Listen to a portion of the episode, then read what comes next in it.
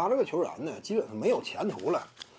富尔茨呢，投篮呢一直都不稳定，对不对？始终呢没有找到大学时期啊那样一种外线的身身手，对不对？远射这块始终没有这个呃找回当年的回忆。据说他肌肉力肌肉这个记忆丢失了嘛，丢失了，反正是没找回来，没找回来就完了。现在这个时代啊，你作为一个核心后卫，你别说核心后卫，你就是板凳席打个替补，投篮不佳，你说你还能干啥？对不对？他本身富尔茨呢，大局观、视野各个方面就一般嘛，他也不是隆多那种球员，远射又没有准星，你这这这样的那基本上就废了。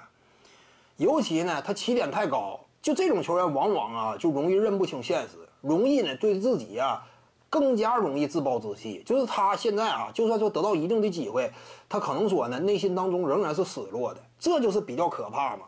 这不像说其他的，你比如说呀，我是一个二轮秀，或者说呢，我是 NBDL 当中球员，稍微给点机会，我打出一定的表现，那我简直欣喜若狂，对不对？终于有机会站在 NBA 了，站稳脚跟呐，他一定要全力以赴抓住。但是现在的富尔茨呢，就算说有些球队还给他机会，但这玩意儿就是有对比嘛，跟我同时期的那一伐年轻人呢，各自都找到了属于自己的位置，甚至他们呢，有一些球员在联盟当中如今已经声名鹊起。再看看自己呢？勉强打个替补啊，给我个丢人的角色，或者说打，即便打首发，位置也相对边缘，他不会满意，因此呢，他就很难说端正的对待自己面对的一些机会，那就容易完呗。他可能说总是不太满意，因为他起点确实高嘛，形成这样一种心理落差，导致容易出现自暴自弃的情况，这是确实的。因此你说富尔茨啊，一个是目前心理这块可能说他就不是特别理想，相比于其他那些球员，再者呢。就是本身技术构成有严重硬伤，当下联盟呢也不是有那么多的球队愿意再给他机会了。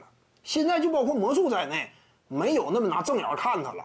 早期刚刚引进的时候，说什么未来啊，甚至都要扛在他的肩头之上。结果经过检验发现不行吗？所以现在包括魔术在内，已经不怎么正眼待见他了。那你说未来还有前途吗？没有前途。